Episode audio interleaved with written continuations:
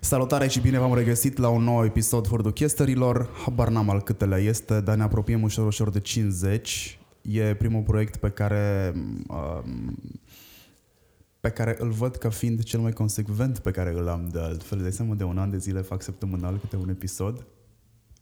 Bine, mie îmi place oricum să vorbesc foarte mult, deci am găsit și metoda corectă și perfectă să îmbin utilul cu plăcutul. Deci vrei să spui că poate să nu mai fie săptămânal, nu? Că doar nu vorbesc săptămânal. Deci poate să fie de două ori pe săptămână? Și de două ori pe săptămână am încercat. Și Da? Da, m- sunt ca peștele în apă. Ok, ok.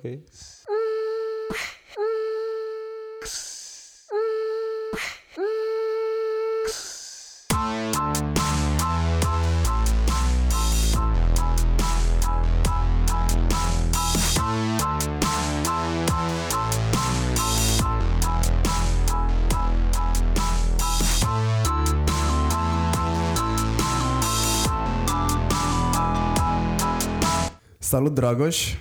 Salut, salut, Marian. Dragoș Smeu, tu ești șeful agenției fondate de tine, The Mavericks. Ai cel mai mișto birou într-un loc ultra central. E, e mișto. Aproape la fel de frumos ca a fost un meu birou de la Cluj.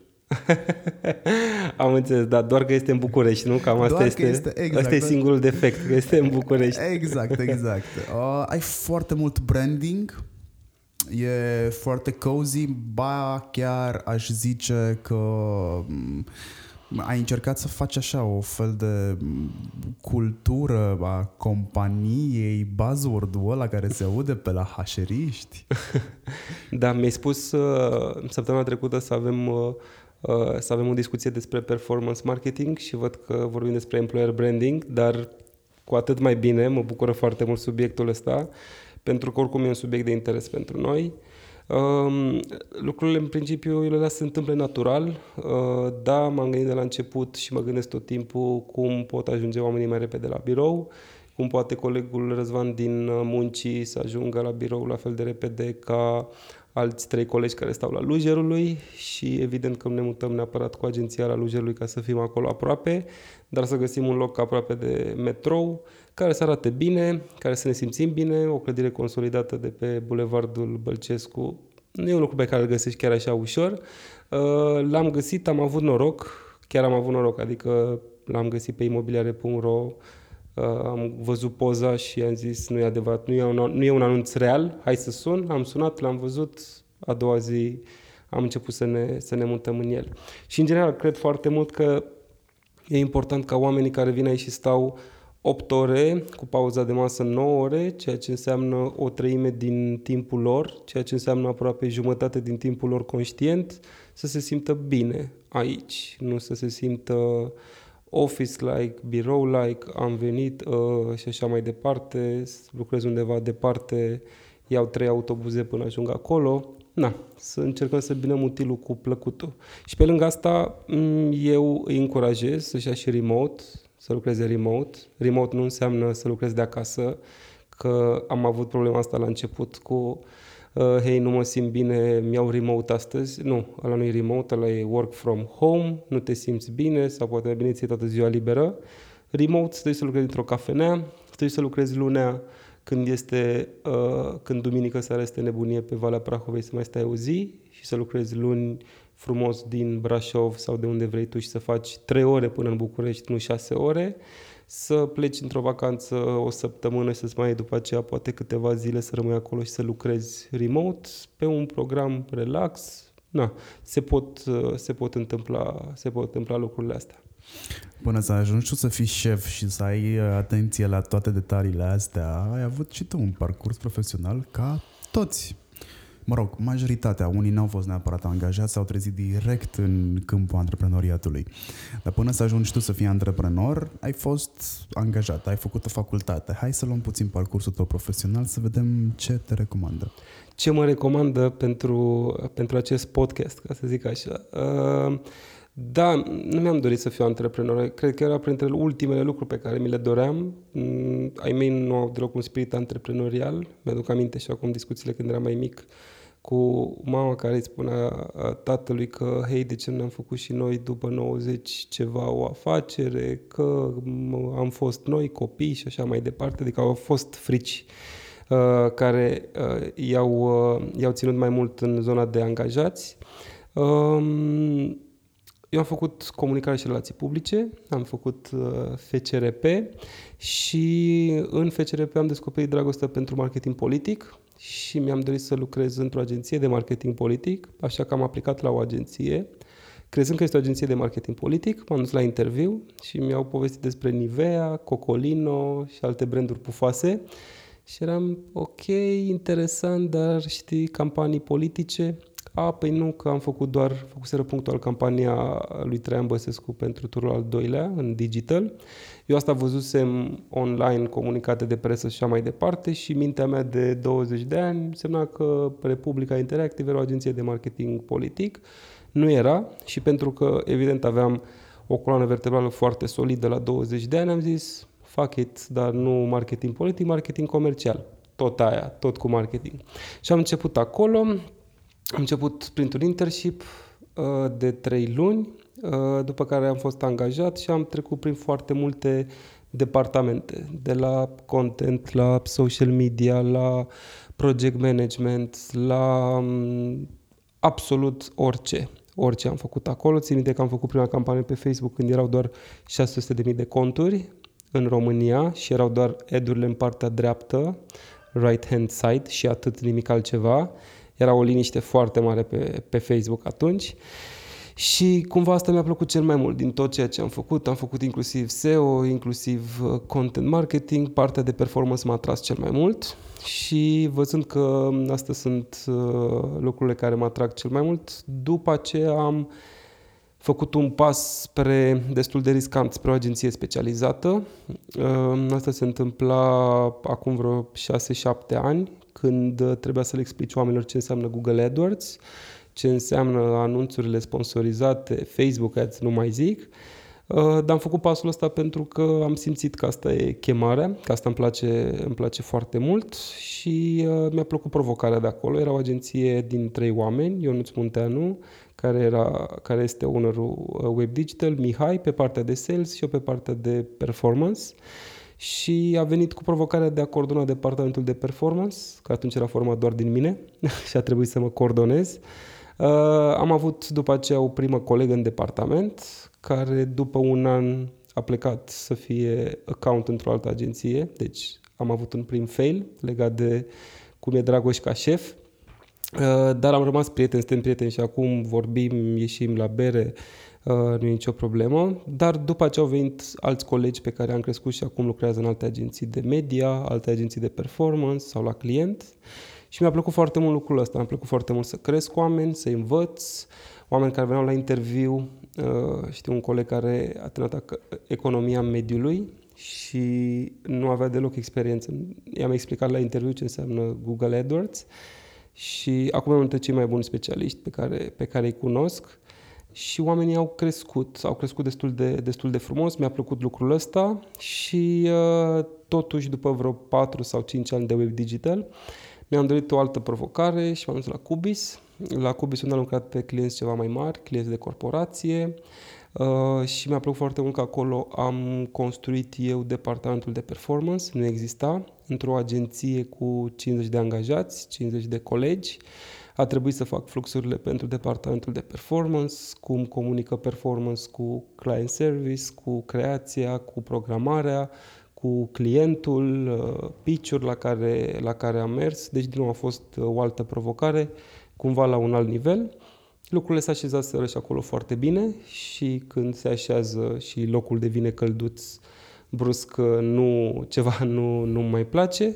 Și am tot avut gândul ăsta cu agenția, să îmi fac o agenție, mi-am făcut un Excel, un super spreadsheet cu multe cheltuieli, care multe dintre ele nu s-au adevărit neapărat, dar era, era acolo făcut și uh, momentul principal a fost uh, la o ediție de GPEC, la care m-am întâlnit cu Ioana Oncioiu de la Cărturești îmi spune atunci că era în căutare de agenție de performance pentru cărturile și a zis dacă nu știu o agenție, știa că lucrez la Cubis și am zis, băi, nu știu neapărat o agenție, știu un tip foarte bun care face performance și a fost uh, unul din puține momente în care m-am, uh, m-am promovat fără, fără nicio rușine și am spus hai să lucrăm împreună, ne-am întâlnit, am început treaba, am văzut că după prima lună lucrurile merg într-o direcție bună și după aia mi-am dat demisia de la Cubis și de acolo a început Mavericks din septembrie 2016. Ce ai făcut tu la Cubis Adică ai pus pe picioare un departament de performance. A, a fost într-o perioadă în care nu știa nimeni ce e la performance integrat într-o agenție. De cum la client să zici că integrezi un departament de genul ăsta la client? nu se știau implicit ce sunt alea proceduri, cum comunică account cu performance-ul, cum comunică performance-ul cu strategia. Uh, ei nu știau și nu știu nici acum foarte bine cum să comunice între ei. Explicăm puțin de unde te-ai inspirat sau cum ai făcut-o după simțul tău, mă rog, după bunul tău simț sau te-ai inspirat din alte agenții din afară la capitolul workflow și implementare? Mă, clar, de reinventat roata nu, nu am făcut, adică nu pot să zic că am găsit uh, conceptul de performance marketing și sunt părintele performance marketingului. Uh, evident că m-am inspirat din mai multe locuri, am văzut și nevoia atât a IMM-urilor din uh, uh, experiența web digital, dar și a brandurilor mai mari din experiența cu, cu Cubis.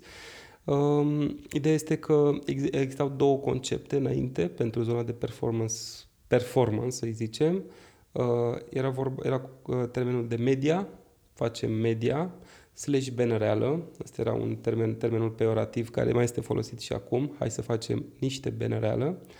Uh, și al doilea cuvânt era cumva ceva, un hardcore al mediei și anume PPC, PPC, facem PPC.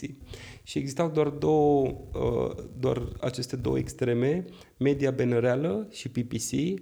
PPC erau băieții care stăteau și băgau și uh, munceau acolo, apăsau diverse butoane, metrici, sute de date pe care nimeni nu le înțelegea. Și media erau rapoartele alea foarte lax, foarte simpliste, da, pe care toată lumea le înțelegea. De ce? Pentru că am făcut o benereală, uite un screenshot de pe site-ul XYZ cu bannerul tău frumos care apare aici. Deci existau cam astea două extreme, dar m- cumva nevoie era între, adică era nevoie de niște campanii eficiente uh, prin care să ajungi la publicul țintă și din care să generezi niște rezultate și mi se pare foarte important ca acele rezultate nu să rămână niște metrici Uh, niște enclave așa în digital, am obținut niște rezultate, adică un CTR, conversion rate uh, și alți indicatori de aceștia uh, mai mult sau mai puțin întruchipați, ci mai degrabă niște indicatori care după aceea se pot vedea și în business. Nu rămân doar acolo ca un indicator de digital și atât. Analizăm digitalul și acum mai să vorbim despre business. Da? Terminăm cu joaca și vorbim despre business. Nu, sunt niște indicatori care pot să se vadă după aceea direct în business. Bun. Dar um, ce înseamnă PPC? Ce înseamnă bănăreală? Da. Să vorbim pe limba celor care aud pentru prima dată termenii ăștia termenii aceștia. Bun. Uh, Benă reală, să zicem, ar fi în zona de media tradițională, dar când vorbim de media tradițională nu vorbim neapărat TV, radio, ci vorbim despre niște campanii direct cu publisherii în care cumperi, uh, cumperi uh, media la mii de afișări și primești după aceea un raport cu ce s-a întâmplat plus uh, tradiționalele screenshot-uri. Uh, când vorbim despre PPC, vorbim despre pay per click, și când vorbesc pe pay-per-click, de foarte multe ori oamenii se referă doar la aduc clicuri, cumpăr clicuri, la găleată niște clicuri și foarte aproape pentru că uh, strategiile de pay-per-click au fost uh, imediat adaptate de către e-commerce, au rămas foarte mult în zona asta de tranzacțional. Ce este pay-per-click marketing este foarte tranzacțional, adică are un cost per conversie. Am un cost per click, am un anumit număr de clicuri la care aduc o conversie, egal un cost pe conversie. Și tot timpul, când era vorba despre pay-per-click, era vorba de aducem conversii și facem conversii la un anumit cost, fără să ții cont de tot ecosistemul mediatic de care un brand, și când zic brand nu mă refer doar la Ursus, ci mă refer și la un uh, magazin online care ieri a apărut, pe, a apărut pe piață și vrea să-și construiască, să-și consolideze acest brand. E vorba de tot acest ecosistem mediatic, e vorba de touchpoint-uri multiple pe care utilizatorul ar trebui să le aibă cu tine până când el face o achiziție. Achiziția nu o faci doar din Google Search, unde este pay-per-click marketing, unde vezi anunțul, ai dat click și ai cumpărat, ci ai nevoie de mai multe momente, ai nevoie prima dată de un time frame, de un timp, după care ai nevoie de touchpoint-uri multiple, de canale multiple. În momentul când dau eu click pe acel anunț din search, eu deja am trecut de etapa de awareness, poate sunt în consideration sau conversion și atunci este doar the tip of the iceberg și vin și cumpăr de la, de la tine produsul respectiv. Important sunt conversiile asistate, important este în câte, uh, din câte puncte, din câte canale poți să aduci o conversie, uh, aduci după aceea în final o conversie. Mai nou în, în Google Analytics există un feature pe care trebuie să-l uh, uh, activeze doar cei care au, au drepturi de administrator pe, pe Google Analytics, în care poți să vezi această statistică. Din câte canale aduci o conversie. E un feature pe care nu foarte mulți știu de el, foarte puțin și l-au, uh, și l-au uh, uh, um, enabluit și l-au activat, uh, dar este un feature care îți spune că hei, poate trebuie să ai un pic de răbdare și trebuie să împarți bugetul pe toate cele patru etape de achiziție. Awareness, Consideration, Conversion și Loyalty. Nu doar conversion, performance nu este doar conversion, performance nu este doar awareness, la fel cum nici bannerala nu este doar, doar awareness și foarte important că de multe ori oamenii se opresc la conversion, am cumpărat, a cumpărat utilizatorul, mission accomplished, gata, mergem după alții și căutăm alți, alți uh, potențial cumpărători, cumpără, iar mission accomplished. Nu. Ai loyalty, ai bucketul de loyalty, ai clienții care au cumpărat, ai clienții care au cumpărat de mai mult de trei ori de la tine, către care tu în cel mai bun caz, comunici la fel ca cei care sunt abonați la newsletter și nu comunici diferit. De ce nu comunici diferit? De ce nu încerci pe ei să-i transformi în ambasadorii brandului tău? Ei au cumpărat de trei ori de la tine și poate doar dacă sunt masochiști, da? nu au avut experiență plăcută și vor să cumpere din nou de la tine. Clar, au, se întâmplă ceva bine acolo, e clar că uh, le place ceva, au o recurență și cu ei ar trebui să vezi cum poți să amplifici mesajul, pe care poți să-l amplifici inclusiv prin performance media. Adică ar trebui să existe strategii ongoing, de always on, de loyalty, prin campanii de performance media. Ce spui tu, pe scurt, e că o campanie de performance nu se termină după achiziție. Clar. Da? Ai nevoie de mai mult de atât. Imaginează-ți că eu sunt un business care are nevoie de performance marketing. Dumă printr-o presupusă strategie ca să înțeleg mai bine ce am de făcut. Explicăm care este customer journey adică uh, călătoria pe care o parcurge clientul din momentul în care află de mine și ajunge să achiziționeze de la mine. Uh, să explicăm ce înseamnă awareness, să explicăm ce înseamnă consideration și așa mai departe. So, mm. you have the floor, adică poți să spui. Bun. Uh, ok, o să dau un exemplu pe care îl folosesc, uh, îl folosesc și la, la SNSP, la cursul de digital marketing, în care vorbesc despre, ce, despre cele patru etape de achiziție. Acest slide e în toate cele 12 cursuri pe care le-am în parcursul semestrului, pentru că mi se pare foarte important pe cele patru etape. Awareness, informare, consideration este etapa de comparare, de a lua în considerare, conversion, etapa în care da, vreau să cumpăr și mă decid de unde cumpăr și zona de loyalty, zona de fidelizare a, zona de fidelizare a clienților. Să presupunem că vreau să-mi cumpăr un televizor. Da? Prima etapă este cea de informare. Îmi doresc să-mi cumpăr un televizor, mă gândesc poate la diagonală, poate la brand. Și când mă gândesc la brand, în momentul în care am pus filtru pe trei branduri foarte mari, deja pe toate celelalte 17 pe care le-am în opțiunea de uh, filtru la brand, le-am exclus. De ce le-am exclus? Poate pentru că acele 17 branduri nu investesc foarte mult bugete de awareness. Nu văd foarte mult Samsung, nu văd foarte mult LG, nu văd foarte mult, I don't know, Sony, să zicem, prin oraș, astfel încât să mă gândesc la ei.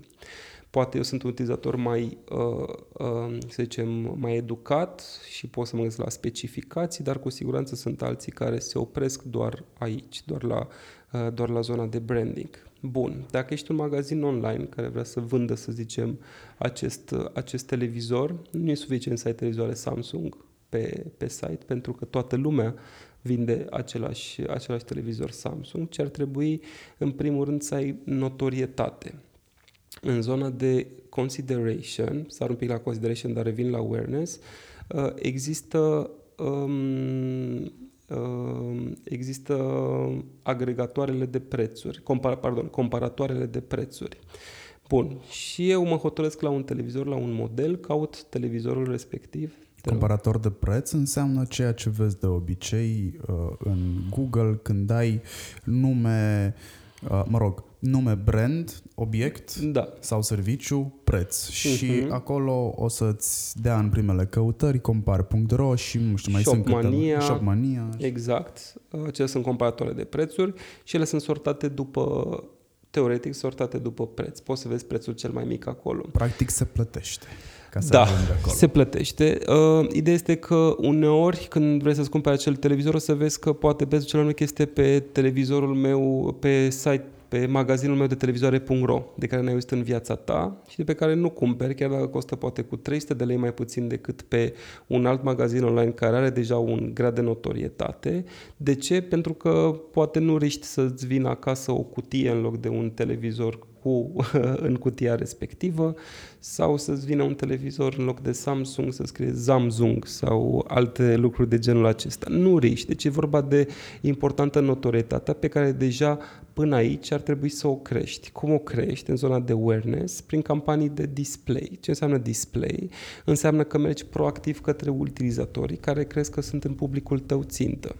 Și o să dau acum câteva exemple de tipuri de campanii de display pe care poți să le faci, la care KPI-ul, la care obiectivul final pe care trebuie să-l măsori nu este vânzarea, pentru că nu vrei să vânzi, și nu vrei să vinzi, ci vrei doar ca utilizatorul să audă de tine, să știe că și tu existi, ca după aceea, în consideration, să te ia în, să te ia în calcul. Și avem așa, avem Google Display, avem Google Display în care poți să targetezi placement-uri la fel ca în media tradițională, numai că plata este mult mai eficientă la click și poți să alegi tu exact placement-urile unde crezi că audiența ta se află.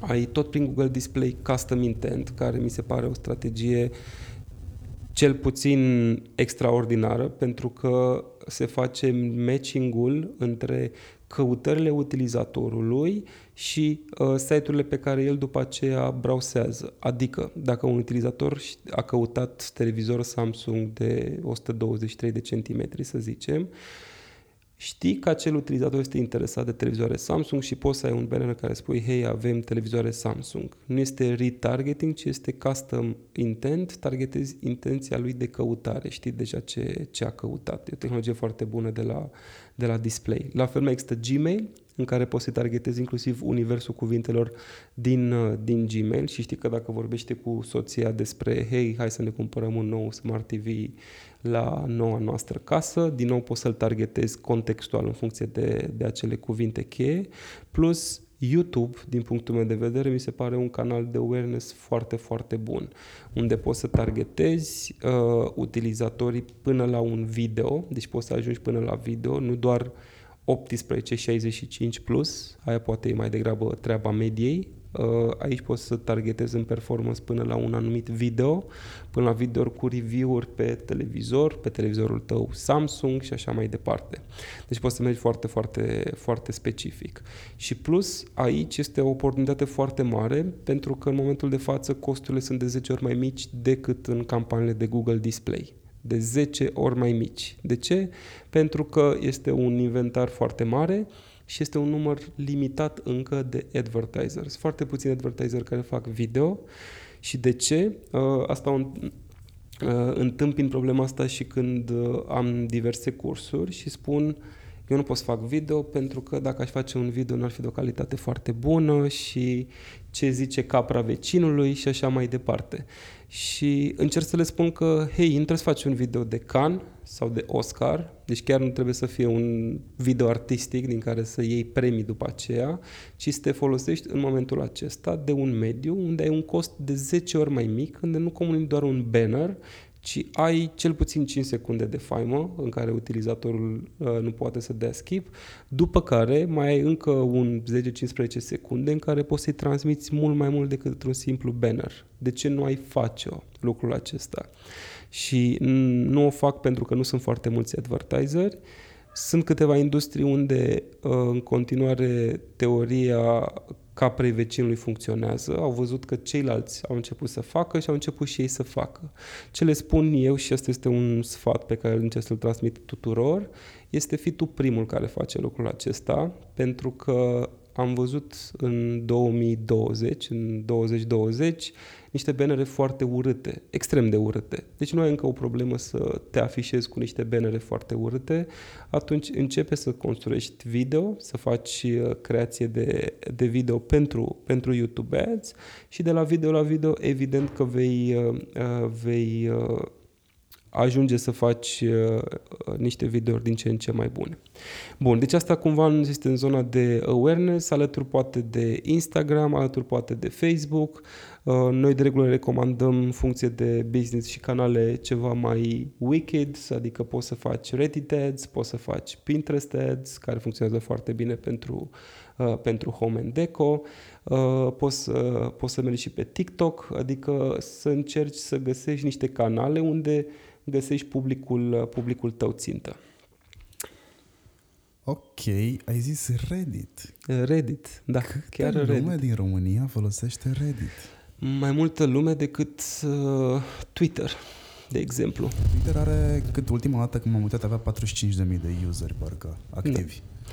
Reddit sunt undeva la vreo 60-75 de mii de utilizatori activi, dar cu adevărat, cu adevărat activi. Și mi se pare un loc foarte bun unde poți să găsești early adapters, de exemplu, evident pe nișe, poate mai mult pe zona de tehnologie, pe zona uh, inclusiv de business, de marketing, dar uh, limitat. Dar e un canal foarte bun care poate fi folosit pentru, pentru anumiți clienți, categorii nu pentru toți. Abordarea nu trebuie să fie neapărat una comercială, nu banner-like, vino cumpără.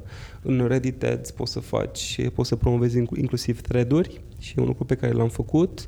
Uh, nu neapărat thread-uri de, hei, cumpără de la noi, ci thread de, de exemplu, la Cărturești pe anumite categorii de cărți în care experiența Cărturești ca librar uh, venea foarte bine. Deci ofereau uh, sfaturi despre cărți, despre anumite tipuri de cărți, nu doar cumpără cărți de la mine, ci pur și simplu, apropo de touchpoint-uri, era un alt touchpoint pentru ei în care comunicau expertiza lor legată de carte ceea ce este un lucru pe care multe alte business-uri ar putea să o facă pe Reddit. Da, cu un volum redus, dar cu niște rezultate foarte, foarte bune, mai ales pentru business-uri în zona de tehnologie, marketing sau cu un public țintă ceva mai, ceva mai sus. Câte agenții sau câți freelanceri din segmentul de performance marketing din România, nu doar din București, știi că folosesc metode alternative de promovare sau includ și alte canale în afară de ce deja clasicele Google, Facebook, Instagram. Uh-huh. Tu mi-ai zis de Reddit. Ai încercat TikTok? Da, încercat TikTok. Și cum placement. funcționează?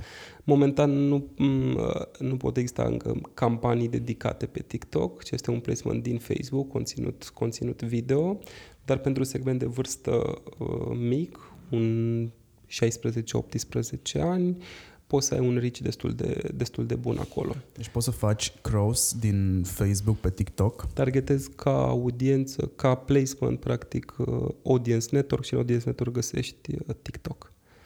Da. Ok. Cum e posibil asta? Vreau să explicăm oamenilor, pentru că TikTok cu Facebook sunt două companii diferite. Mi se pare un fel de încercare uh-huh. de genul Airbus uh, Boeing pe la începutul anilor 80.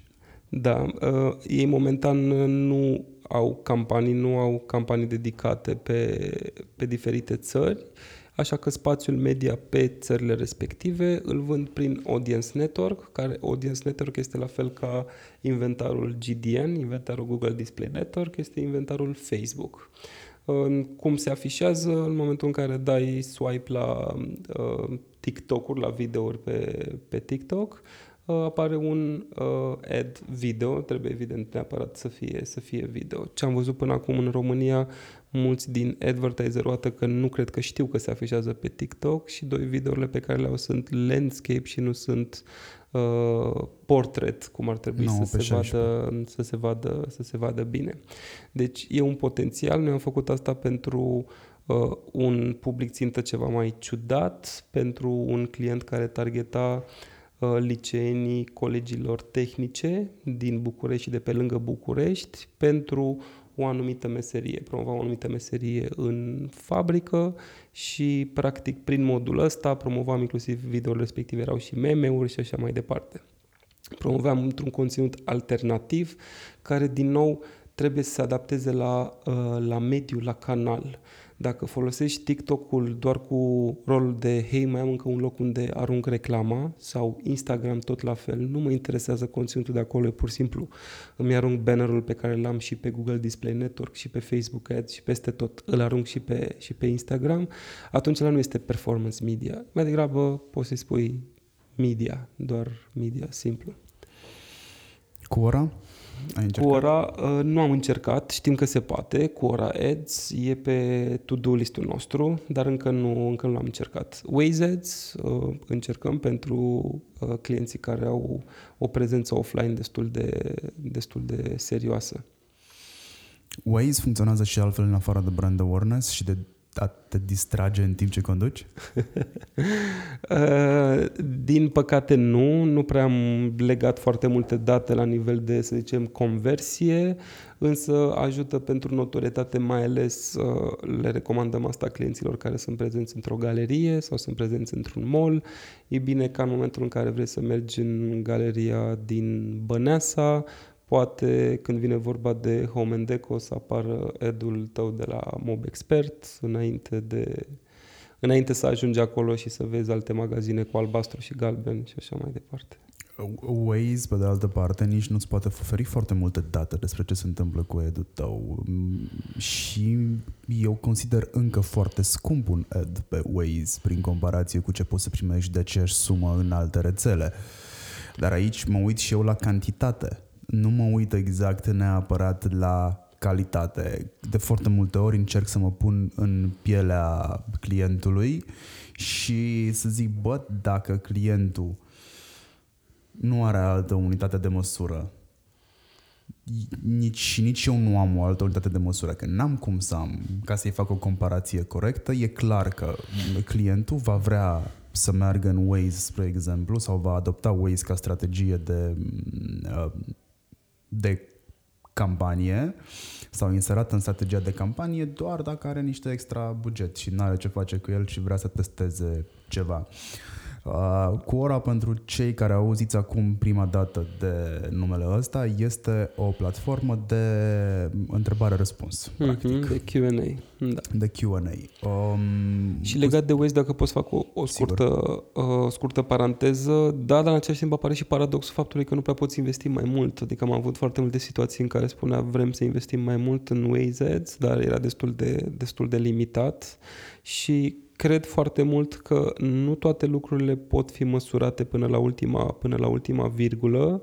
Cred foarte mult și în acest touch point, în acest uh, ecosistem mediatic prin care uh, prin care încerci să ajungi la cât mai mulți, uh, încerci să ajungi la aceiași utilizatori pe cât mai multe canale, canale diferite.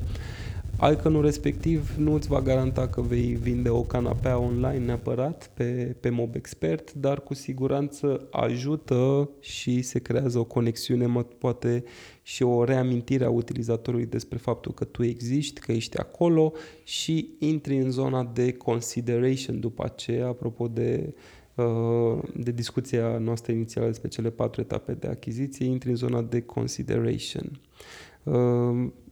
Uh, la fel, uh, sunt clienți care spun vreau să facem awareness, vreau să facem awareness prin Google Search. Ok, dar Google Search nu este un canal de awareness, e un canal mai degrabă de consideration, de conversion. Dacă eu nu aș fi auzit niciodată de cărturei, să zicem, nu aș fi avut o epifanie într-o dimineață, mă trezesc și am visat cărturești și mă duc și caut în motorul de căutare cărturești. Este uh, pur și simplu rezultatul campaniilor de awareness, ca tuturor campaniilor mele de, uh, de awareness, de informare pe care, pe care le fac. Deci consideration este în zona a doua, în zona de consideration conversion, acolo se află Google Search, care da, este un canal care convertește destul de bine, care are o rată de conversie bună spre foarte bună, dar ca să ai această rată de conversie, trebuie să ai prima dată notorietate. Sunt magazine online la început de drum care vin și spun ăsta este bugetul meu, 500 de euro, 1000 de euro, am nevoie de un cost pe conversie de 50 de lei pentru că știu că în piață, să zicem, costul mediu pe conversie este de 50 de lei. Și când zic în piață, se referă de regulă la mari jucători din piață, care mari jucători din piață au destul de multă notorietate deja și acel cost pe conversie este format inclusiv din căutările pe brand, care evident căutările pe brand au un cost pe conversie mult, mult mai mic. Dar ca să ajungi la căutările pe brand, ai nevoie de notorietate. Sunt agenții care testează până la urmă, știi de alte agenții care fac teste pe platforme care nu sunt neapărat populare? Um, în afară de mixul celor trei? Da, mai există LinkedIn, unde acolo mai sunt bugete. De regulă, uh, îți spun hustle pentru alte platforme destul de mare. Vreau să Bing, știu dacă Waze. ești unul dintre puțini sau există două, trei agenții care au curaj să facă asta și restul. Eu am senzația că majoritatea agențiilor și majoritatea freelancerilor din segmentul de performance se duc deja pe căi bătătorite, nu mai testează și altceva. Um, de regulă nu prea îmi place să vorbesc foarte mult de ce fac ceilalți, de nu. dacă fac sau... Te las să nu dai nume. um, știu că și ei testează, știu că încearcă, nu știu dacă um, sunt și consistenți în privința, în privința asta. E diferit să faci o singură dată campanie făcut o dată campanie pe Waze și gata, versus vezi că funcționează acel canal și să-l propui altor 5 clienți din agenție care înseamnă 10% din portofoliu și să derulezi campanii pentru, pentru alți 5 clienți din, din portofoliu. Bun, deci am vorbit despre awareness, adică aducere la cunoștință. Uh-huh și recunoaștere de altfel, ușoară, cât mai ușoară în piață, considerare, dar te iau în considerare, consideration, când te iau în considerare, deja mi-am făcut lista de achiziție sau de exact. posibile branduri sau de posibile produse slash servicii, mă duc mai departe. Care este următorul pas în călătoria clientului slash customer journey? Mm-hmm. Următorul pas și cel pe care, uh, care este cel mai appealing pentru, pentru client, să zicem, este cel de conversion, adică cel în care vrei să faci uh, achiziția Uh, achiziția de, de produs. Aici uh, este în continuare Google Search, nu mai este un Google Search pe niște căutări foarte generice, să zicem televizor Samsung 123 de centimetri, ci pe niște căutări ceva mai specifice, televizor Samsung XCH 2700 whatever, pe, pe modelul uh, pe modelul respectiv de televizor. Inclusiv aici există Shopping Ads, care este parte din Google Search, Ehm, este un feature lansat anul trecut în septembrie cu rollout de 100% pe la finalul lui octombrie și este o strategie din punctul meu de vedere obligatorie pentru toate magazinele online din România. Este important să fie acolo și este important să fie acolo chiar dacă nu ai prețul cel mai bun. Avem situația asta Cărturești, de exemplu, unde cartea pe Cărturești de multe ori este mai scumpă, fiind același produs ca, nu știu, cartea de pe Elefant sau de pe, de pe Libris, dar în continuare vindem din campanie de shopping ads și vindem nu doar pentru că, hei, am văzut că costă 10 lei mai mult și vreau eu să dau 10 lei mai mult, ci pentru că oamenii uh, um, cred în brandul Cărturei și au format o anumită comunitate și nu mai este diferențiatorul prețul. Chiar mi-aș dori foarte mult să nu mai auzim în 2020 despre diferențiator preț, să nu mai auzim despre diferențiator transport și alte lucruri de genul acesta, ci să încercăm mai degrabă să comunicăm uh, despre lucrurile pe care le facem noi, poate serviciile post-vânzare, serviciile de comunitate, de apartenență la un grup, ceva, niște lucruri un pic mai sus în piramida lui Maslow, nu doar preț, preț, preț, pentru că în momentul în care nu mai e prețul cel mai bun, evident toți, toată comunitatea ta, și aici uh, am mimat ghilimelele, nu o să le uh, auziți, dar uh, le-am mimat în, uh, în discuția cu Marian, uh, toate, uh, toată această comunitate va migra către alt magazin online care va vinde produsul ăla cu 2 lei mai, mai jos. De exemplu, la Cărturești, diferențiatorii sunt împachetare gratuită, livrare în 24 de ore, livrare pe bicicletă în București. Evident, există un public la care nu contează dacă acel colet vine pe bicicletă, tractor, camion sau cu elicopterul. Nu interesează timp cât le vine pachetul respectiv și cu 2 lei mai puțin, poate la nu este publicul, uh, publicul Cărturești, dar în modul ăsta poți să construiești și poți să crești o comunitate, nu doar cu oferte, oferte, oferte, nu doar cu preț, nu doar cu transport gratuit sau alte, alte lucruri de, de genul acesta, pentru că piața se maturizează și oamenii în definitiv se maturizează și chiar dacă cumpără produse își doresc în același timp servicii din partea magazinelor online. Servicii pe care mulți Mulți au probleme de operațional, din păcate. Calitatea mai este el un diferențiator? Calitatea este un diferențiator pe termen mediu și lung. Pe termen scurt, nu. Pe clienți noi este greu să comunici diferențiatorul ăsta calitate, pentru că pentru a vedea calitatea e nevoie ca tu să fii convins să cumperi acel produs, să vină acasă și să vezi că într-adevăr e de calitate, e ce trebuie, a venit când trebuie și așa mai departe. Adică ține mult de serviciile de post, uh, post-vânzare. E mai greu să convingi, dar mi se pare că odată convinși acei utilizatori sunt mai închegați într-o comunitate a ta. O comunitate pe care ar trebui să o crești, pe care la fel ca pe o plantă, ar trebui să o uzi. Dacă nu uzi o plantă timp de o săptămână, o lună, acea plantă se va usca.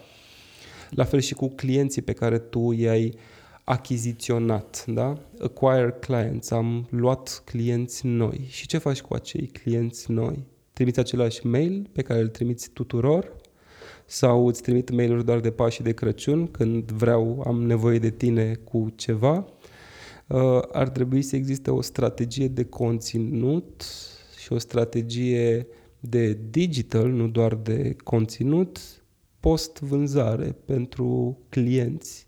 Am văzut câteva magazine online care au grupuri pe Facebook, care grupurile sunt închise, uh, cu clienți fideli și comunică acolo. Și nu comunică acolo, hei, uite oferta de joi, uite oferta de vineri, ci comunică acolo, hei, ce cărți v-au plăcut, ce vă mai doriți, ce părere aveți despre X lucru, scriitor și așa mai departe. Community, în adevăratul sens al cuvântului. Community nu înseamnă doar content pe care îl faci și oferte pe care le arunci și poate niște engagement pe niște meme-uri pe care le, le faci pe, pe real-time, real-time marketing. Ce înseamnă cu adevărat să crești respectiva comunitate și să le dai ceva, ceva înapoi. Ceva înapoi nu înseamnă voucher. Ceva înapoi înseamnă un dialog. Să ai un dialog cu tine, cu, uh, cu brandul. Asta face social media, iar performance media poate să amplifice lucrul ăsta. Performance media nu amplifică doar 20% discount, transport gratuit doar astăzi, cel mai mic preț, uh, sale, sale, sale și așa mai departe, ci poate amplifica și un mesaj non-comercial, dar un mesaj care vorbește despre valorile brandului, brandului respectiv. Și din nou fac uh, uh, aici o referire la, la Cărturești, când a fost a avut un post pe pagină despre duminica asta noi stăm acasă. A fost uh, votul pentru referendumul de familie tradițională. Nu vindeau nimic. Nu au spus cumpără de carte de la, de la noi. Au spus doar atât.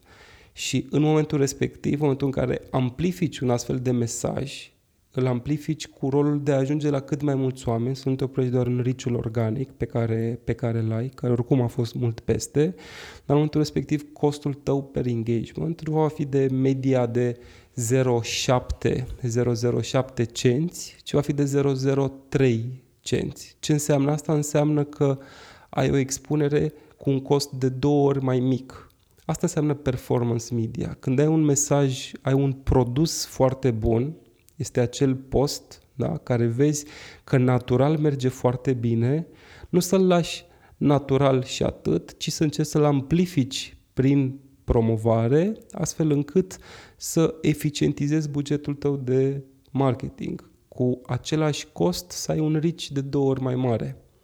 Asta înseamnă practic performance media, să fii agil, să simți momentele, momentele astea, să ajungi la mulți oameni la final nu o să ai un raport în care o să spui, ia uite, a crescut și rata de conversie.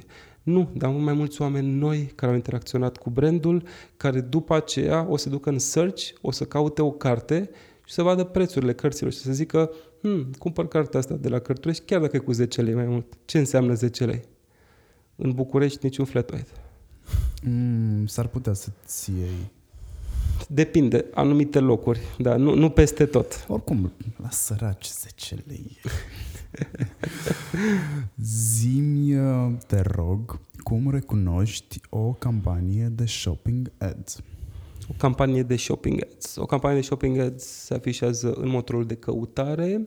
Imediat după, uh, după ce ai făcut căutarea respectivă în motorul de căutare, apare imaginea produsului, prețul și link. Este clicabil acea imagine, deci nu este Google Images, nu vezi doar imaginea respectivă, ci îți arată imaginea de produs, preț și numele magazinului, magazinului online. La click trebuie să te trimită direct pe pagina respectivă de produs, unde găsești produsul respectiv. În condițiile în care traficul din căutări a scăzut sub 50%. Și asta nu sunt cifre oficiale. Eu cred că a scăzut mult mai mult traficul de 50% din căutări, adică din Search Engine Optimization pe site-uri.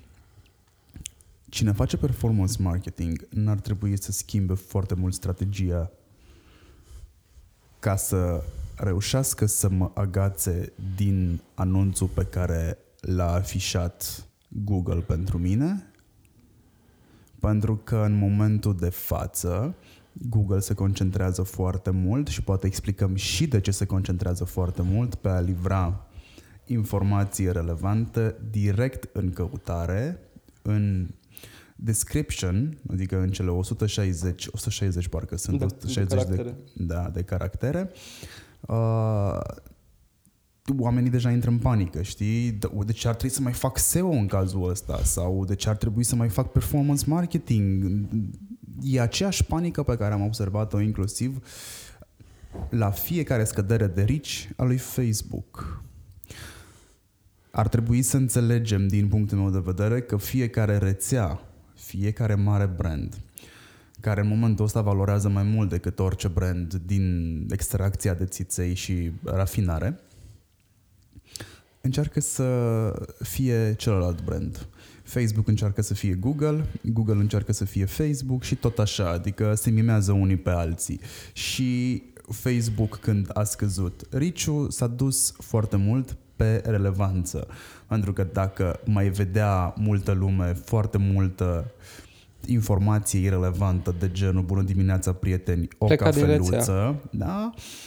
Plus pisicuțe și așa mai departe, plecau din rețea și atunci a trebuit să oblige brandurile care beneficiaseră la un moment dat de peste 70% rici, da? asta era undeva în Ice Age-ul rețelelor de socializare, era normal să scadă nu la 4, cum intrați toată lumea în isterie, sub 1%, unde acum este for real, e sub 1% riciu. Um, noi acum, acum vorbim în ianuarie 2020, s-ar putea ca în februarie 2020 lucrurile deja să se schimbe. Încă mi se pare foarte important când vorbești despre digital să te adaptezi la, mod, la modificări, la schimbări. Facem o paranteză aici da. și când spunem modificări o să le dăm de înțeles oamenilor cu cifre că mm-hmm. Facebook, pe, pardon, Google pe vremuri făcea și câte 20.000 de modificări pe algoritm. Acum a redus mult, face doar vreo 3.000 pe an Cam așa, anul trecut a făcut 3600. Dar mult mai consistente. Mult mai consistente, evident. Și toate mult mai îndreptate spre brand, spre creșterea brandului. Da? Nu mai există uh, termopane ieftine.ro, ci există Rehouse sau branduri mai degrabă de, uh, de termopane. Și ăsta este un lucru pe care ar trebui să-l înțeleagă clienții dacă ne ascultă aici, că este important să-ți crești brandul. Și unul din obiectivele pe termen mediu și lung pe care trebuie să le ai în digital nu ține de canalele de performance, ține de un alt rând din analitic și anume traficul direct pe care tu trebuie să-l crești trebuie să obișnuiești oamenii să intre la tine pe site. În momentul în care oamenii vor să-și cumpere un televizor, să intre la tine pe site, să caute la tine pe site televizorul respectiv, vor să-și cumpere o carte, să intre pe, pe site-ul tău de cărți, vor să-și cumpere un bilet la eveniment, să intre întâi la tine să vadă ce evenimente ai acolo. Obiectivul cam ăsta ar trebui să fie și un lucru pe care, la care țin foarte mult în comunicarea să zicem, omnichannel, dar nu vorbim doar de digital, comunică site-ul și încearcă să obligește oamenii să intre pe site, nu să intre pe niște lucruri efemere, uh, pe pagina de Facebook, pe contul de Insta, pe contul de TikTok, pentru că în 2010, când am început, 2009-2010, uh, era încă la putere high five și acum când zicem high five, toată lumea râde, ha, ha, ha, high five.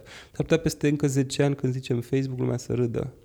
Deci se pot întâmpla lucrurile astea și, uh, apropo de ce spuneai tu de algoritm, de ce Google uh, și inclusiv și Facebook vin cu destul de mulți algoritmi. De ce? Pentru că și ei trebuie să adapteze utilizatorului uh, și iau în centru utilizatorul nu brandurile, nu site-urile care sunt listate pe Google sau în Facebook. Se gândesc în primul la utilizator și la experiența utilizatorului. Ceea ce ar trebui să faci și tu, să te gândești la utilizator, nu în momentul în care vezi în Hotjar, care este un tool de monitorizare calitativă a traficului, vezi că oamenii nu dau click pe butonul de uh, acțiune, să zici, sunt ei nebuni, nu văd butonul respectiv ci să-l schimbi de acolo, pentru că natural se pare că oamenii Uh, oamenii nu, nu-l văd. Deci trebuie să-l muți natural. Trebuie ca toate lucrurile și inclusiv strategia de performance să meargă natural, să promovezi acele posturi care vezi că pot să se ducă mai bine natural. Nu să împingi o ofertă care vezi că nu funcționează. Nu funcționează oferta respectivă, asta să ne asumăm. Nu, nu funcționează. Au trecut două săptămâni dintr-o lună, rezultatele sunt sub așteptări, hai să oprim campania asta nu mai comunicăm, o lăsăm să meargă, să meargă organic până la finalul ei și poate restul de buget îl reinvestim pe cealaltă campanie care va merge poate mai bine sau îl investim în bugetul de Always On, de unde vin de regulă rezultate mult mai bune decât campaniile pivotale, care în campaniile pivotale scoatem noi în față ce vrem, nu ce vrea utilizatorul. Ci este doar, uite, ce-ți ofer eu ție, asta ți ofer eu ție. Tu vrei poate altceva, mm, să fii sănătos, uite ce-ți ofer. Lasă natural să vezi, să vezi ce caută oamenii, pe ce căutări intră pe site, ce căutări fac în site după aceea.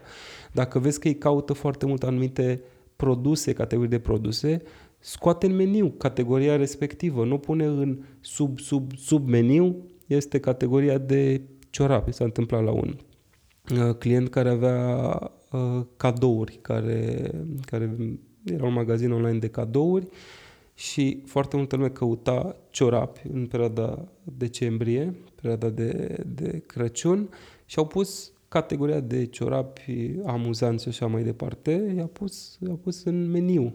Da? ca să fie cât mai vizibil, pentru că obiectivul trebuie să vinzi cât mai mult. Rata de conversie, și aici este un lucru destul de paradoxal, rata de conversie foarte mare e un lucru bun, dar încearcă să scalezi rata respectivă de conversie foarte mare. Degeaba ai 7% rată de conversie dacă 7% rată de conversie înseamnă 20 de tranzacții. Încearcă să păstrezi 7% rată de, de conversie cu 2000 de tranzacții. Asta este, asta este provocarea, provocarea cea mai mare. Vezi niște rezultate foarte bune, scoate-le în față, da? astfel încât utilizatorul și parcursul utilizatorului să fie cât mai uh, na, să-i fie cât mai ușor să vadă categoria respectivă, să vină să cumpere după aceea de la tine categoria respectivă. Cum adaptezi în condițiile astea în care traficul nu îți mai vine din search, cum îți adaptezi tu edurile ca să mă convingi pe mine client, posibil client de altfel, pentru că dacă am căutat, am luat în considerare ceva, deci e clar că lista mai aproape de finalizare, uh-huh sau, mă rog, toată experiența mea customer journey e cât mai aproape de destinație. Cât ai schimbat în ultima vreme? Pentru că tot, tot rândul ăsta cu nu mai vine căutat, mm-hmm. nu mai vine uh, mm-hmm, din search. Din, din, nu mai vine trafic din search, se întâmplă de vreo mm-hmm. 5 ani de zile, văd eu. El scade gradual, doar că acum a ajuns la un nivel alarmant pentru majoritatea, că nimeni nu mai tace. Da, nu mai vine din să nu mai vine din organic, dar să știi că vine din shopping ads, de exemplu, pentru că shopping ads fură ochii, ia o mare parte din, din felie. De ce? Pentru că este și foarte uh, foarte relevant. Am căutat produsul ăla, văd produsul, văd imaginea, văd prețul și mă duc pe site. Uh, îți spun un lucru ce mi s-a întâmplat anul trecut, adică în 2019 de Black Friday. Um, am avut un freeze pe Facebook, de exemplu, adică o altă rețea, un alt loc de unde de regulă aduceam oameni noi către site. În zilele de Black Friday s-au blocat multe campanii, pur și simplu nu mai livrau. De ce? Pentru că toată lumea, toți advertiserii s-au dus bulu către aceeași audiență și evident că nu a putut să mai livreze rețeaua de socializare, nu a putut să mai livreze Facebook, că sunt aceiași utilizatori, n-ai cum să pui trei ad și un singur status uh, natural pe, pe pagină. La fel și în, uh, și în Google Search.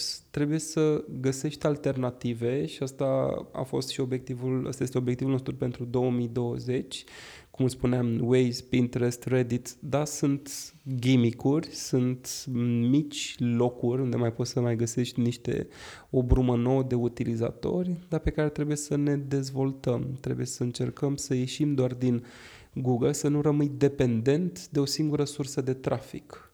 Google sau Facebook sunt business care sunt dependente de Facebook, uh, business care sunt dependente de, de Google.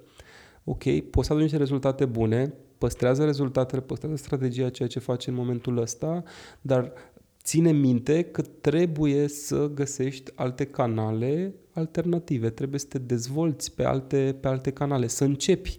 Niciodată nu o să poți să începi pe un alt canal și să ai aceleași rezultate ca pe Google Search. Nu, dar e un proces pe care trebuie să-l începi înainte să te lovească în cap un algoritm sau să Uh, să mergi cu deprecierea valului.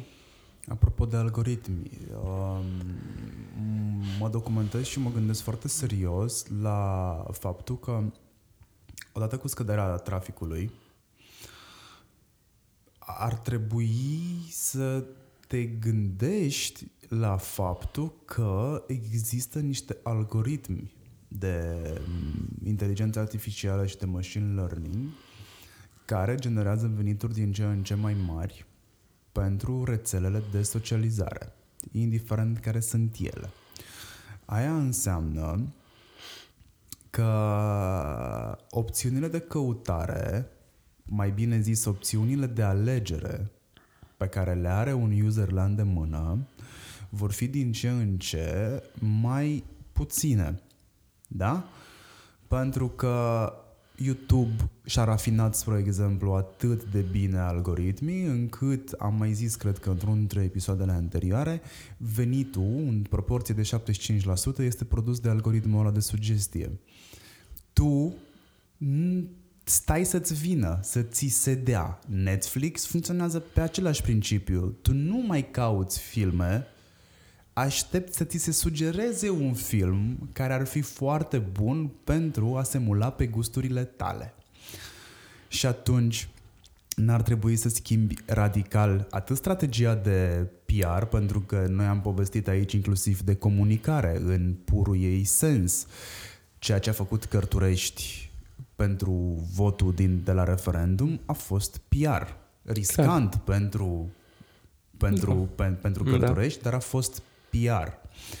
Ele merg, PR-ul, marketingul clasic cu performance marketingul și social media merg mână în mână, ele converg la un moment dat, lucru pe care de altfel încerc să povestesc majorității, inclusiv în cursurile pe care le susțin eu, uh, te-am auzit și pe tine mai nou povestit din cursuri, că știi, ai nevoie de un mix aici, nu se poate una fără cealaltă. De altfel, eu întreb în cursurile pe care le țin sau în trainingurile pe care le am și am în sală majoritar antreprenori care au magazine online, primul lucru pe care îl întreb este câți dintre voi aveți curaj să vă opriți cu Google Ads-urile.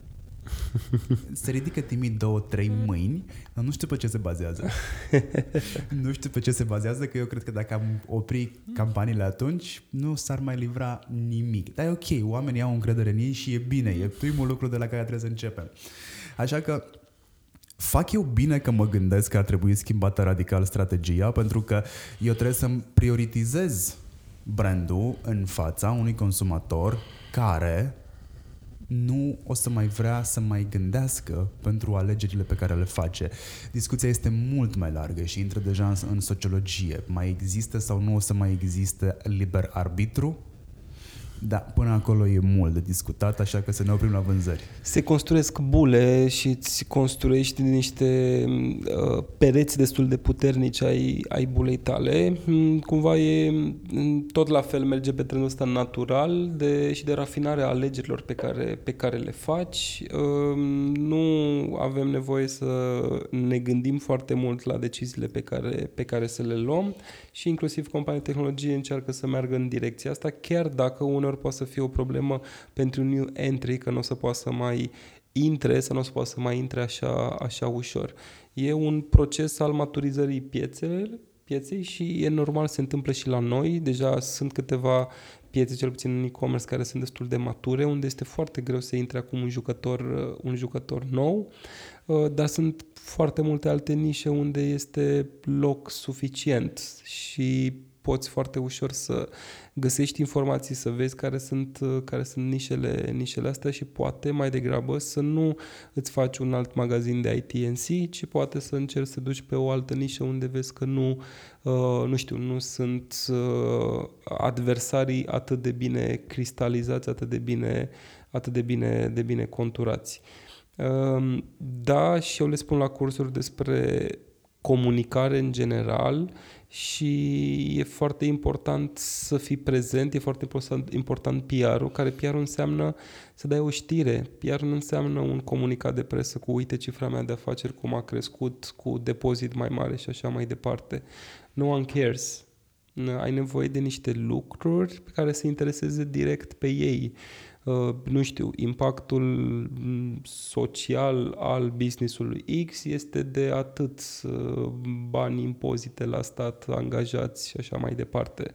Uh, furnizor român de la care cumpărăm impactul în economie e de atât. Adică lucruri de genul acesta pe care trebuie să le amplifici prin, inclusiv prin canalele de, canalele de performance, de performance media. Ce întreb eu, pe scurt, da. este dacă ar trebui să-mi concentrez foarte mult energie și foarte multă energie și foarte mult buget pe sedimentarea imaginii de brand world, mă rog, worldwide, la nivel general. Mai mult decât să mă acces pe vânzări în momentul ăsta, pentru că cred că vânzările vor fi pur și simplu o consecință fericită a unui brand awareness și al unui brand foarte bine sedimentat și poziționat în piață. Că până la urmă despre asta vorbim. Dacă mă poziționez, sunt șanse foarte mari. Spre exemplu, când vine vorba de YouTube, că vorbeam că 75% din venit vine din sugestii, uh-huh.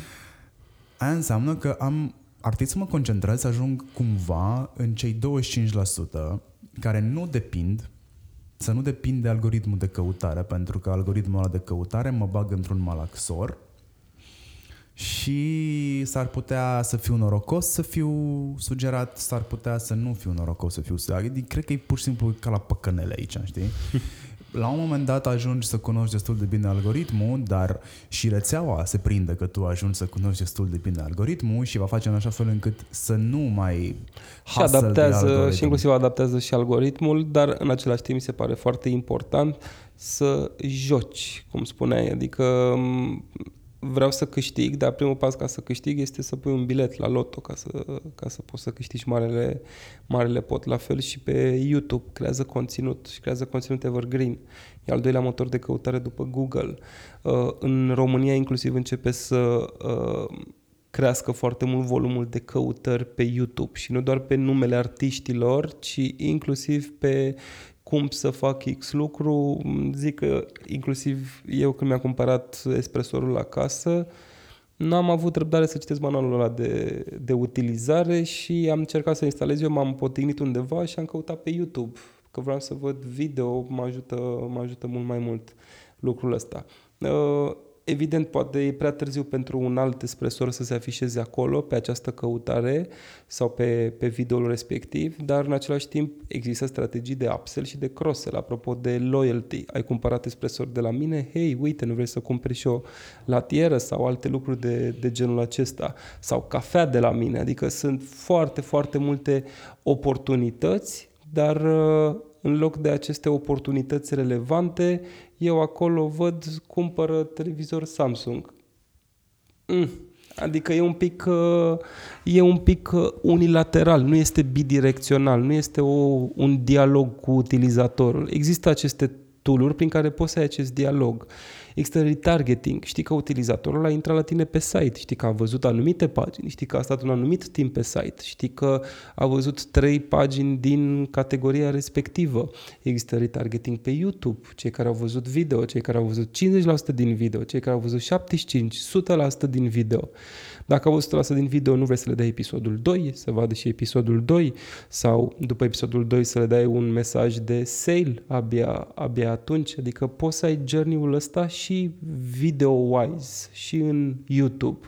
Nu doar este YouTube, este da o rețea de socializare, pentru că este basically o rețea de socializare, o librărie video foarte, foarte bine uh, inventariată, unde sunt 11 milioane de utilizatori din 12 și ceva cât sunt în, uh, în România. Basically găsești pe toți, aproape pe toți acolo, da?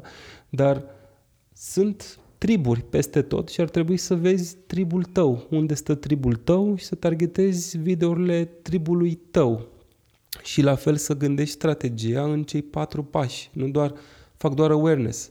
Luna asta e ianuarie, pe ianuarie fac doar campanii de conversion, de sale. În februarie fac doar campanii de awareness și în martie, în martie mai facem un pic de awareness și abia în aprilie facem loyalty. Loyalty pe cine? Pe ea din ianuarie, care a fost în campania de sale, adică au trecut trei luni și te aștepți poate să-și mai aducă aminte de tine eu nu mai știu sincer pe ce site-uri am intrat vineri.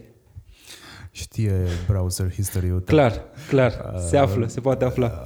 Um, asta am, am observat că există un... Nu, nu e un trend. Oamenii care nu înțeleg cum funcționează platformele astea și care nu înțeleg cum funcționează un mix de comunicare la modul general, nu înțeleg ce e o strategie, sau hai să nu-i spunem strategie, este un plan. Da, nu, exact. tu faci planuri zilnic fără să-ți dai seama. Plan că pleci din punctul A în punctul B, te oprești nu știu unde, îți ia atâta timp, faci asta, faci asta, faci cealaltă. Asta este un plan, e o strategie și nu este cu nimic mai diferit față de o strategie în online, când vine vorba de comunicare și de marketing. Uh, da, este să faci astăzi să faci luna asta brand awareness, după care să mergi să vinzi produsul nu știu care, e exact același lucru cu mă duc la antrenamente și luna asta uh, îmi antrenez doar partea de sus a corpului. După care luna viitoare mă duc și mă antrenez doar partea de jos, adică picioare, tot ce înseamnă asta. Pentru o lună de zile, cam tot ce ai construit tu în prima lună, adică la upper body, ai pierdut hype o iei iară de la început, constant. Pe când tu ai un angrenaj care este, zic eu, deloc diferit față de un motor al unei mașini, care are nevoie de bucșăraie, are nevoie de combustibil, are nevoie de tot ansamblu ca el să funcționeze și să meargă, să te ducă la destinație cu succes. Nu mai repede, ci zic eu mai safe. Da? Și am ajuns la al patrulea pas, da? Am avut uh, brand awareness-ul, Mm-hmm. uh, Consideration. consideration Conversion, uh, și acum conversion suntem la loyalty. la loyalty. Da, deci campania nu se termină la click, Mm-hmm. continuă cu loializare. Ce înseamnă loializare? Ce tool am la îndemână pentru asta? Ce înseamnă loializare? Înseamnă după ce un client a cumpărat, ca acel client să vină să mai cumpere de la tine uh, un alt produs, uh, fie um, uh, poți face upsell, fie cross-sell, uh, fie să încerci să îl introduci acel utilizator poate într-o comunitate, în tribul, uh, în tribul tău, astfel încât să existe apartenența asta la un, uh, la un grup, poate să primească oferte exclusiviste, poate să-l inviți la o degustare de vinuri și, mă rog, nu mă refer neapărat la clientul care a cumpărat o singură dată, dar care a cumpărat de mai, de mai multe ori. Aici, din punctul meu de vedere, comunicarea trebuie să fie destul de personalizată, nu personală, dar personalizată. Păi deja ai ajuns să-l cunoști destul de bine pe omul ăla. Exact. E ca atunci când ne vedem prima dată la o petrecere și m, nu știu, încerci să te agăți, spre exemplu, dacă sunt în faza în care trebuie să agăți, te cunosc acum puțin, după care ne mai întâlnim o dată, te cunosc mai bine, a treia oară tot așa și deja se formează o legătură. Eu nu văd diferite legăturile dintre un brand și o persoană, cum nu văd legături, adică dintr-un brand și o persoană mi se pare la fel ca între o persoană și o persoană, pentru că până la urmă în spatele brandului e tot o persoană. Cred foarte mult în ideea de human to human, mai mult decât în B2B și B2C. Sunt doi termeni mm-hmm. pe care îi accept de dragul uh, lexicului, știi? Să ne înțelegem. Exact, exact. Uh, de multe ori oamenii cred că deciziile sunt raționale, deși deciziile sunt cât se poate de iraționale și de foarte multe ori uh, emoționalul câștigă. Și asta ar trebui să înțelegem mai mult și ar trebui să comunicăm un pic mai mult în zona asta de emoțional, mai mult în zona de human, de a umaniza brandul respectiv. Nu ești o entitate, nu ești SC, firmă, SRL, ci ești, o, ești, cum ai spus și tu, practic o altă persoană. Am cumpărat de la persoana, mă rog, juridică, de la persoana respectivă. Cam așa ar trebui tratați utilizatorii și comunicarea cu ei. Cu atât mai mult cei care deja au cumpărat de la tine, uh, ar trebui să poți să personalizezi mai mult. Dacă eu am cumpărat de la tine un televizor, te rog, nu mai îmi dau ofertă la televizoare. Cel puțin pentru o perioadă. Mm, ok, există șansa să îmi cumpăr și un alt televizor, poate pentru o altă cameră, dar încearcă să mergi după, pe principiul Pareto, nu după excepții, nu încerca să alergi după excepții. Când mi-am cumpărat televizor, dăm suport de televizor, dăm sistem audio, dăm mai foarte multe alte lucruri pe care poți să mi le oferi, nu mai mi oferi în continuare televizoare.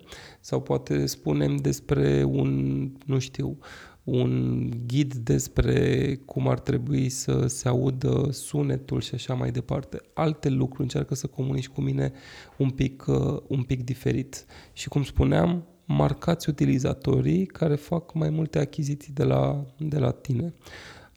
Importantă, este importantă baza de date, e important pe verticală câte, uh, câte linii ai în acel din păcate, de multe ori Excel, a rămas tot, tot în același Excel. Nu cred că lumea n-ar putea funcționa fără Office.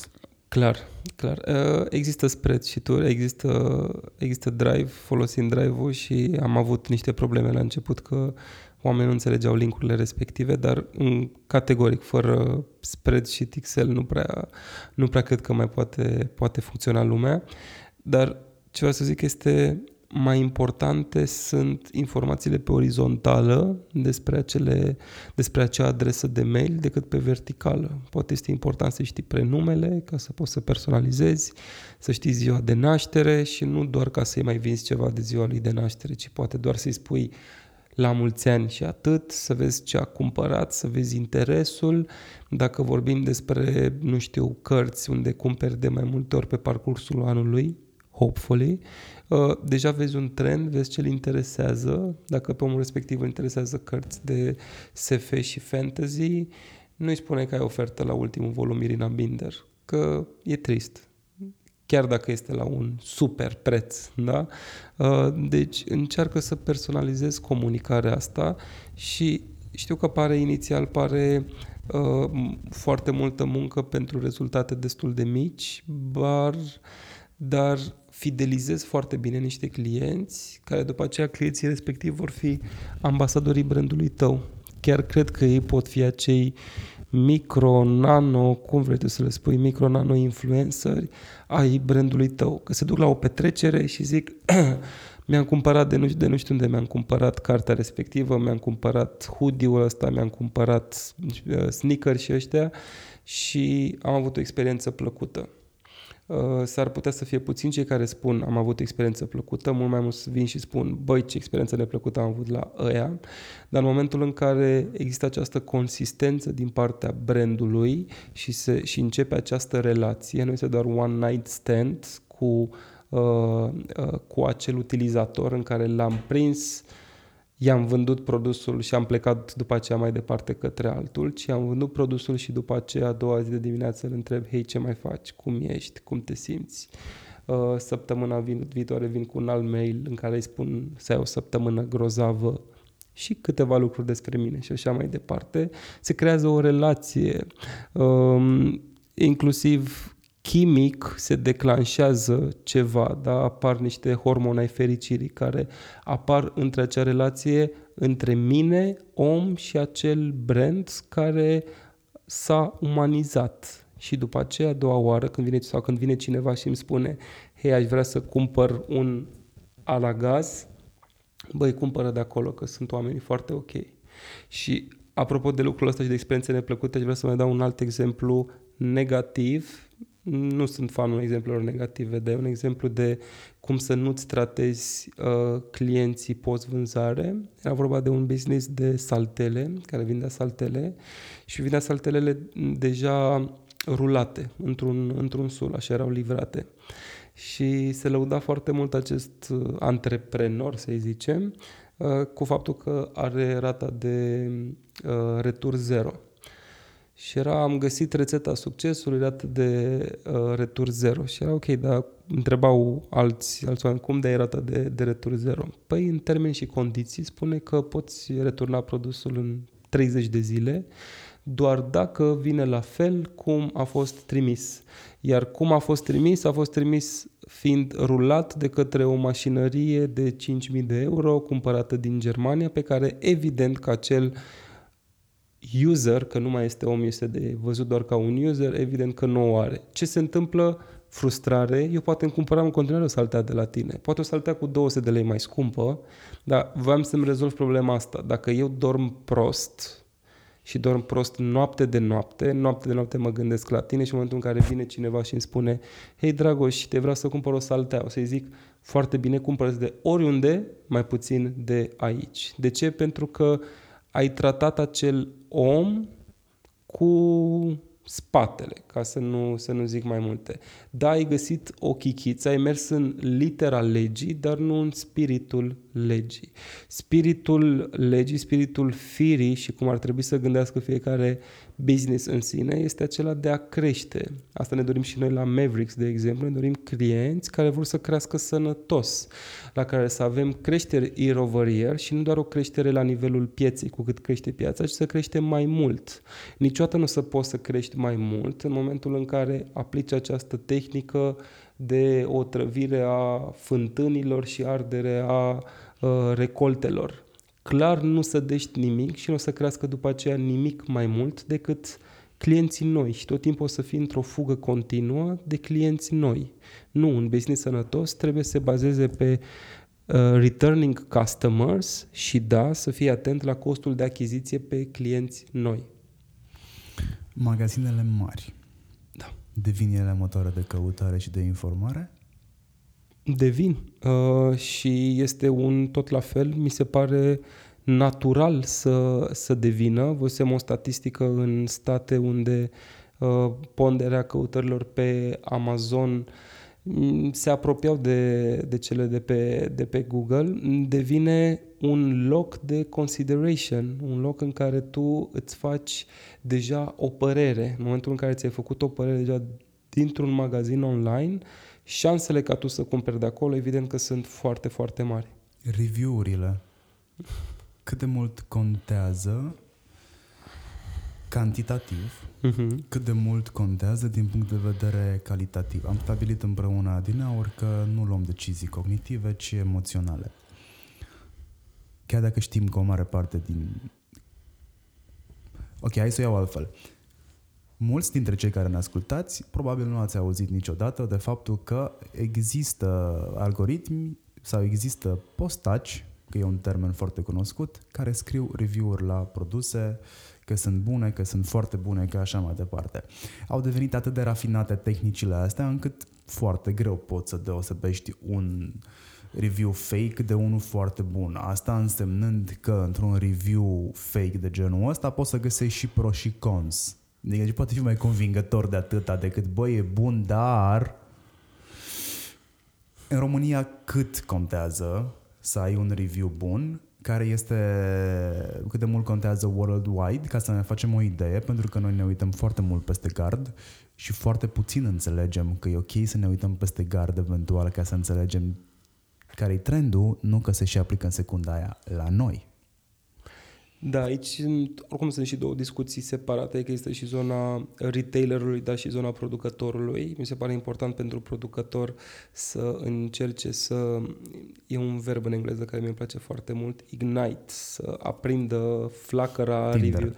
Poftim? Să Tinder. Să Tinder, exact, să aprinde această flacără a review-urilor, uh, care unor nu vine natural și uite, o să-ți dau un alt exemplu, uh, uh, un alt exemplu din viața noastră de zi cu zi. Mergi într-un, nu știu, mergi în Brașov, să zicem, într-un weekend și uh, te oprești într-un restaurant unde vrei să mănânci, unde Uh, servirea este foarte proastă, vine cu întârziere, ciorba este un pic rece, uh, pâinea apare pe nota de plată și nu te-a întrebat, se aduce apă minerală în loc de apă plată. Evident că natural, primul lucru pe care, care îți vine să-l faci este să intri pe, uh, nu știu, TripAdvisor, Google Maps, să le lași un review negativ, să-i arzi, da? Dar de câte ori se întâmplă invers, să mergi într-un restaurant, să ai servirea ok, mâncarea foarte bună, totul în regulă, de câte ori apare sentimentul ăsta de băi ce aș lăsa un review pozitiv după. Destul de puțin spre deloc. Pe principiu este mission accomplished, am mâncat, am liniștit uh, șoricelul, merg mai departe în goana mea prin, uh, prin oraș. Cam la fel este și cu review-urile astea, care mi se pare că ar trebui să existe o, un imbold pentru ca ele să fie, să fie lăsate și ar trebui să existe un management al review-urilor, adică trebuie poate cei care cumpără să îi întrebe dacă lasă un review, să existe poate inclusiv m, mici incentivuri astfel încât oamenii să lase review-ul, review-ul respectiv. Mi se pare că este un loc destul de important în care oamenii se uită și se uită mai ales atunci când nu au cunoștințe pentru că au nevoie de uh, reassurance pe care trebuie să o primească de undeva. În momentul în care ai zero review-uri, clar nu...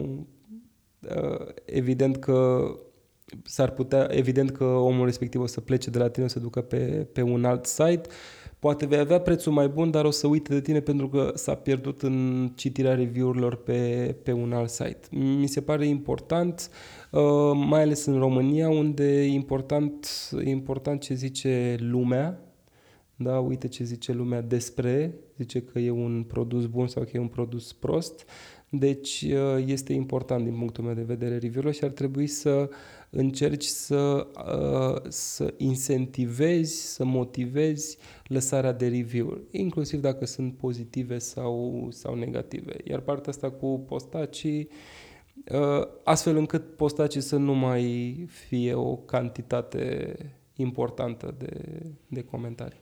Care e procentul în care ei contează în decizia de cumpărare? Mm, Există o statistică. Nu știu, să, nu știu statistica, statistica asta, uh, din păcate nu Eu știu. știu de undeva la 70%, dar nu știu dacă se aplică la nivel internațional. Mă rog, uh-huh. e Mhm. o medie Uh-huh. globală sau este o medie care se aplică unui anumit teritoriu, cum ar fi Mhm. România. Uh-huh. Este ceea ce am auzit, nu am verificat, Mhm. am auzit în conferințele de e-commerce la care am participat, fie în sală, fie pe scenă. Uh-huh. Um, eu am recomandat de foarte multe ori uh, unor clienți să renunțe la review-uri pentru că review-urile se transformă într-un fel de armă albă. Cumva mi s-a confirmat chestia asta prin decizia pe care a luat-o Apple anul trecut. Știi, ei au scos review-urile de pe site tocmai pentru că foarte mulți oameni care lăsau review-uri ghiși ce, nu prea foloseau produsele respective. Și au ajuns la concluzia că ei trebuie să le scoată pentru că vor oferi o experiență la modul general foarte proastă în ceea ce privește achiziția, da?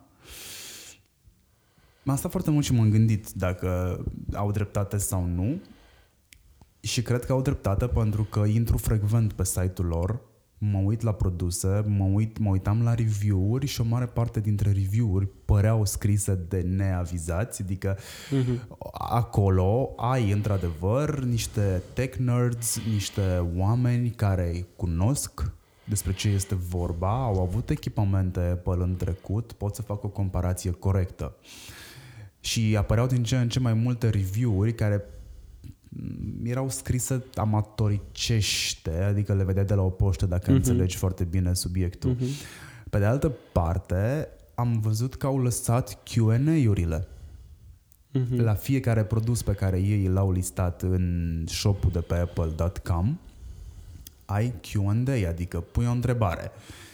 Produsul ăsta merge cu nu știu ce sau produsul ăsta are nu știu ce și sunt șanse foarte mari să-ți răspundă o persoană avizată sau chiar o persoană din stafful Apple.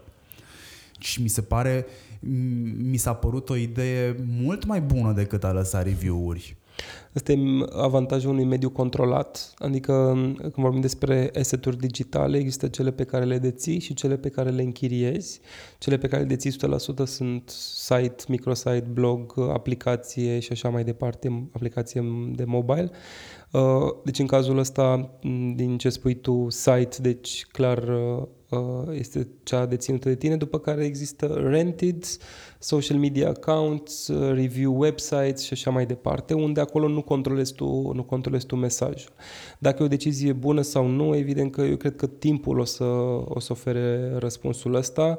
Um, categoric și-au făcut anumite calcule. Mm, din punctul meu de vedere există și o îngrădire a libertății da, care poate ori în digital este mult prea uh, libertină, este foarte, foarte mult lăsat așa la, uh, la liber și se merge foarte mult pe libertatea de exprimare și prin libertatea de exprimare înseamnă că un nebun aruncă o piatră în, uh, în apă și 100 de filozofi se duc să caute piatra respectivă, deci e un pic dusă, dusă la extrem.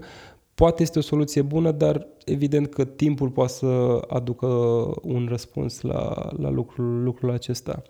Oricum, important este să trimiți tot timpul traficul către asset pe care tu le deții 100%, unde deții controlul mesajului și este foarte important tu să fii în control când vine vorba de mesaj, să vii cu un răspuns, cum spuneai, de uh, stafful avizat care vine cu un răspuns pe, pe Q&A am observat că petrec mai mult timp citind Q&A-urile uh-huh. Decât uh, review-urile. Că sunt mai relevante, sunt nu mai, mai relevante, e exact. pur și simplu o mare cantitate de păreri, ca să zic așa. Exact, exact. Și uh-huh. e un lucru pe care nu l-am văzut la niciun alt brand, că am mai căutat să văd dacă se mai caută, dacă se mai face chestia asta. Review-urile au fost scoase peste noapte, n-a anunțat nimeni absolut nimic, ci pur și simplu N-ar fi existat, ca și cum n-ar fi da, existat. ca și cum n-ar fi existat. Uh, și nici eu nu știam, nu mi-am dat seama că au dispărut până când nu am văzut un, un material foarte bine explicat și comprimat de altfel, pentru că pot să discut pe tema asta foarte multă vreme. Uh, l-am văzut fix unde? Pe YouTube. Că mă uit foarte mult la review-uri tech sau mă uit foarte mult la ce înseamnă branding, poziționare, mă rog, din uh-huh. aria mea. Uh, Um, în contextul în care noi vorbeam despre AI și machine learning și recomandările prind o pondere foarte, foarte mare în decizia de achiziție sau, mă rog, mură în gură pe românește, până la urmă acolo se ajunge, cred că cei mai mult de câștigat sunt influencerii care cumva vor fi o alternativă foarte bună la, sau mă rog, mai bine zis, o extensie a sugestiei foarte bună. Doar că ce nu reușesc brandurile și mi se pare ușor stupid că nu reușesc brandurile chestia asta, probabil din cauza percepției despre sine a brandurilor, nu reușesc să aibă o comunitate suficient de închegată și de lipită de brandul respectiv cum au influencerii, pentru că influencerii, oamenii care influențează, aici au de câștigat. Comunitățile pe care ei le-au format, voit sau nevoit, au o, au o legătură dincolo de ecranul ăla, dincolo de numele pe care îl poartă fața aia. Au o legătură foarte strânsă și cred că în condițiile astea cei mai bine, care, cei care vor ieși cel mai bine în toată combinația asta uh, AI și machine learning sunt fix influencerii. Pot fi influencerii. Um, aici este important și cum îți alegi influencerii și care este strategia pe care o ai cu influencer. Dacă um, vorbeam despre campaniile Always On, care mi se par foarte importante. Cred că ar trebui să existe și niște influencer Always On, nu niște influencer doar pe campania de primăvară, campania de toamnă, pe 2020 și atât. Uh, se pare foarte important să ai niște influencer care cred în produs, care ți-au încercat produsul și care nu sunt doar un, nu-i folosești doar ca fiind un alt mediu, adică am Facebook, am LinkedIn și am uh, X influencer, ci cu adevărat construiesc o relație cu acel influencer, acel influencer crede în produsul sau serviciul, uh, serviciul meu și îl recomandă cu adevărat, adică cu adevărat l-a încercat și mm, îl, uh, uh, îl recomandă și altora. Altfel, dacă astăzi recomand cola, mâine Pepsi, s-ar putea să-mi pierd și eu comunitatea ca influencer și doi, s-ar putea ca al doilea brand sau al treilea brand din categoria respectivă să nu mai fie atât de uh, na, să nu-și mai atingă aceleași uh, obiective pentru că e normal, adică dacă tu astăzi vii și îmi spui uh, bea cola, Dragoș, și tot tu vii mâine și îmi spui, băi, nu mai bea cola, uite, Pepsi e de shit, nu prea se poate, că ori e albă, ori e neagră ori, uh, nu știu, ori uh, McDonald's, ori, poate nu ori McDonald's, ori KFC, dar nu poți spui azi mănânc de, mănâncă de la McDonald's și mâine mănâncă de la nu știu ce restaurant vegan și bio și așa mai departe. E prea mult și asta înseamnă că pur și simplu ești cumva un tonomat, printr-o parte intră uh, contractul și, prin cealaltă parte, se duc pe diferite spații media mesajele. Atât. Adică e doar un spațiu de banner, doar că nu este un banner, ci este un advertorial 2.0, da, varianta 2000, 2020. Și în cazul ăsta, evident că va pune și această uh, și această eră a influencerilor. Cred foarte mult în influencer, cred foarte mult și în micro-influenceri, dar care să creadă cu adevărat în produsul respectiv, pe care să-l folosească acasă, pe care să-l conducă, să-l bea regulat. Sunt fan Pepsi, să zicem. Ok, aș putea doar pentru Pepsi să, uh, să, să fiu imaginar. Altfel, Coca-Cola, sorry, but no. Da. Campanie Always One. Da. Am lăsat cei mai frumoși pentru final. Ce este o campanie always on, adică tot timpul mhm. activată? Mm-hmm. Campania Always On este o campanie de anduranță, o campanie evergreen care trebuie să fie prezentă în contul tău pe parcursul întregului an sunt anumite strategii pe care nu ar trebui să le folosești contextual, doar în anumite perioade ale anului, doar atunci când tu ai anumite campanii, anumite, uh, anumite evenimente, ci acele campanii trebuie să meargă parcursul întregului an. Vorbeam despre o lună fac awareness, o lună fac uh, conversion. Uh, search-ul, de exemplu, este un canal, uh, este intention-based marketing Adică oamenii își manifestă intenția în motorul de căutare. O scriu direct sau, mă rog, mai nou o spun, dar apare acolo intenția lor. Dacă intenția lor este legată de categoria ta de produse, de piața, de piața ta, tu ar trebui să fii tot timpul prezent, prezent acolo. Chiar dacă eu caut acum slipi în ianuarie, dacă tu ești un magazin online specializat în uh, uh, slipi, să zicem, trebuie să fii prezent și în ianuarie. Evident că bugetul va fi mult mai mic decât în luna iunie, iulie sau, uh, sau august, dar este important să fii prezent acolo.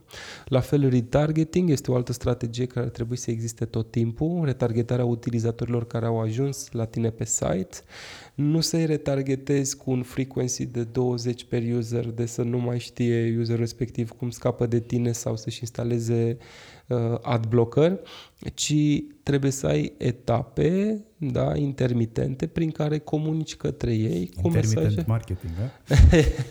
Se transformă ușor, ușor. Da, uh, trebuie să comunici către, către ei și evident adaptat în momentul în care ai anumite, anumite campanii, campanii punctuale. Dar trebuie să comunici 12 luni către acei utilizatori. Dacă tu comunici către utilizatori doar când se face frig sau doar când se face cald, pentru că atunci când se face cald începe sezonul tău, s-ar putea să fie un pic cam târziu. Și de asta ar trebui campaniile să fie pe parcursul întregului, întregului an. Și un buget dedicat pentru aceste, pentru aceste campanii, care o să vedeți, surprinzător sau mai degrabă nu, vor avea și rezultatele cele mai bune. De ce? Pentru că prind utilizatorul natural, când utilizatorul are nevoie, când vrea să-și facă achiziția, când el vrea să facă achiziția respectivă. Ai tu campania de Winter Sale acum, foarte bine, excelent, dar poate eu acum nu sunt în mindset-ul de achiziție pe respectiva categorie, peste două luni merg la munte și vreau atunci să-mi cumpăr, atunci caut și surpriză, tu nu mai ești prezent pentru că, hei, ți-ai terminat campania de, uh, de winter sale. Deci este foarte important să fii prezent tot timpul alături de utilizator și plus cauză-efect. Da? Faci campanii de awareness, după care oamenii o să caute și nu o să caute doar în perioada campaniei. Ai terminat o campanie după care nu mai caută. O să mai caute și după ce se termină campania, campania respectivă.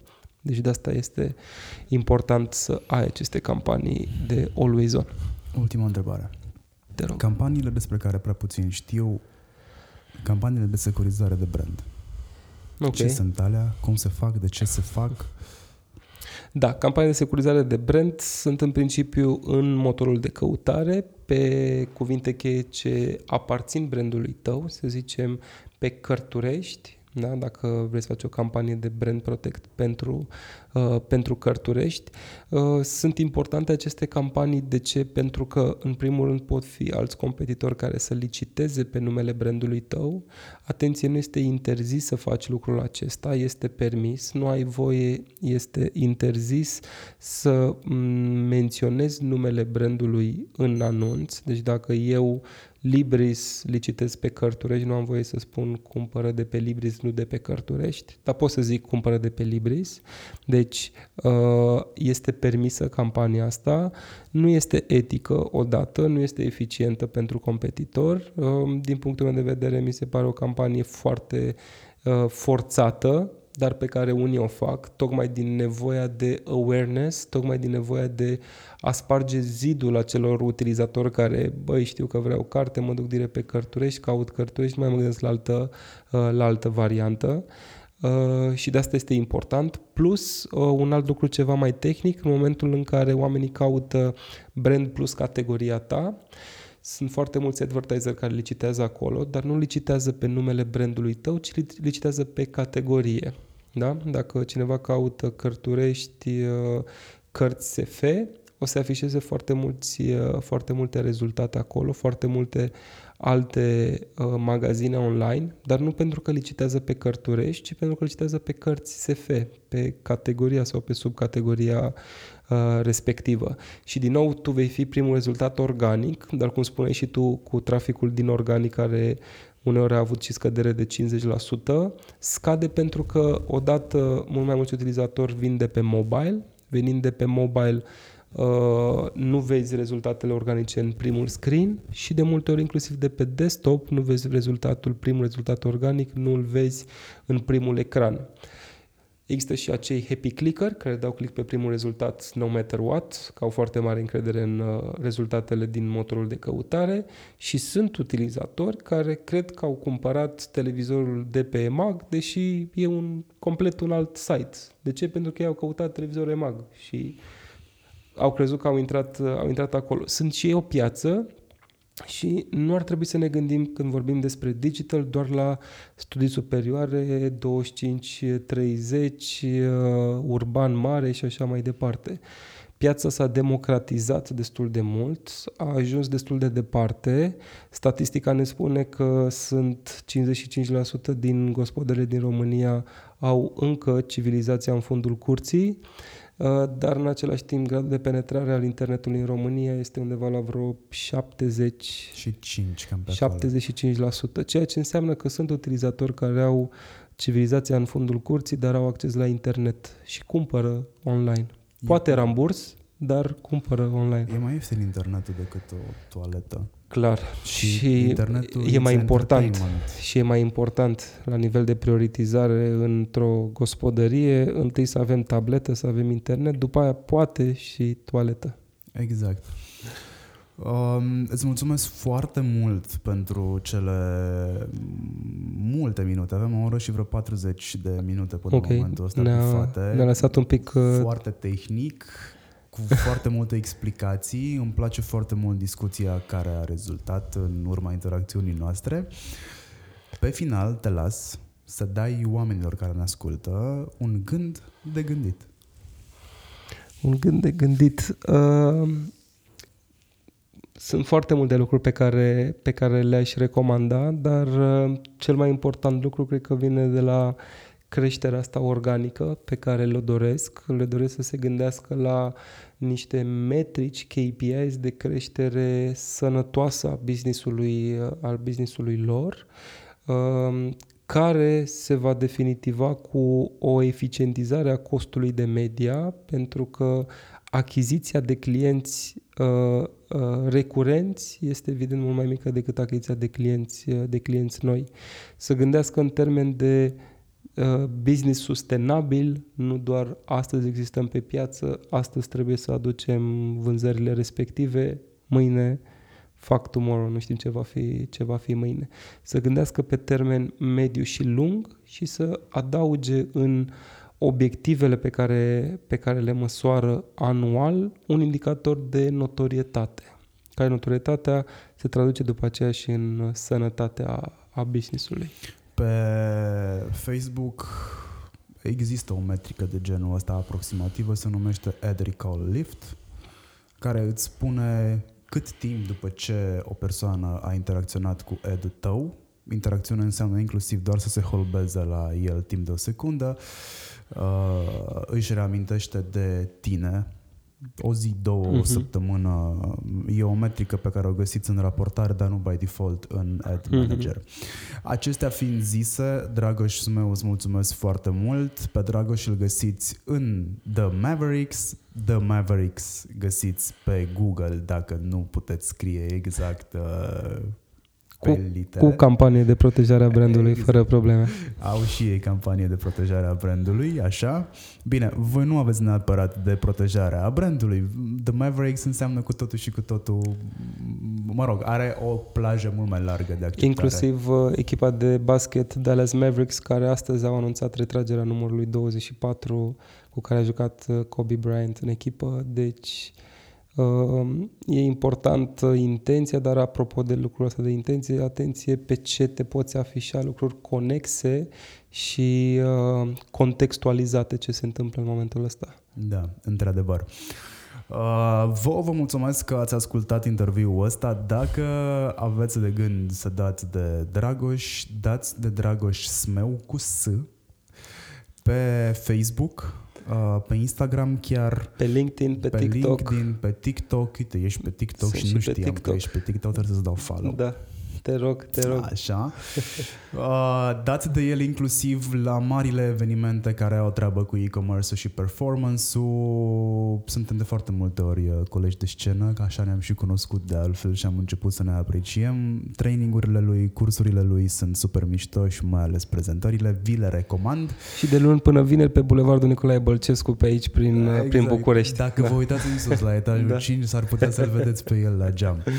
Uh, nu uitați să dați mai departe interviul ăsta, dați-l mai departe inclusiv în comunitățile de oameni unde există persoane interesate de marketing, de performance marketing, dați-l mai departe în comunitățile voastre, dați-l la prieteni, dați steluțe pe Apple Podcast, mă ajută foarte mult, nu doar la Ego, dar și la Ego foarte mult mă ajută, ci mai mult și comentariile mă ajută să plasez episodul și Hurduchestul de altfel în top.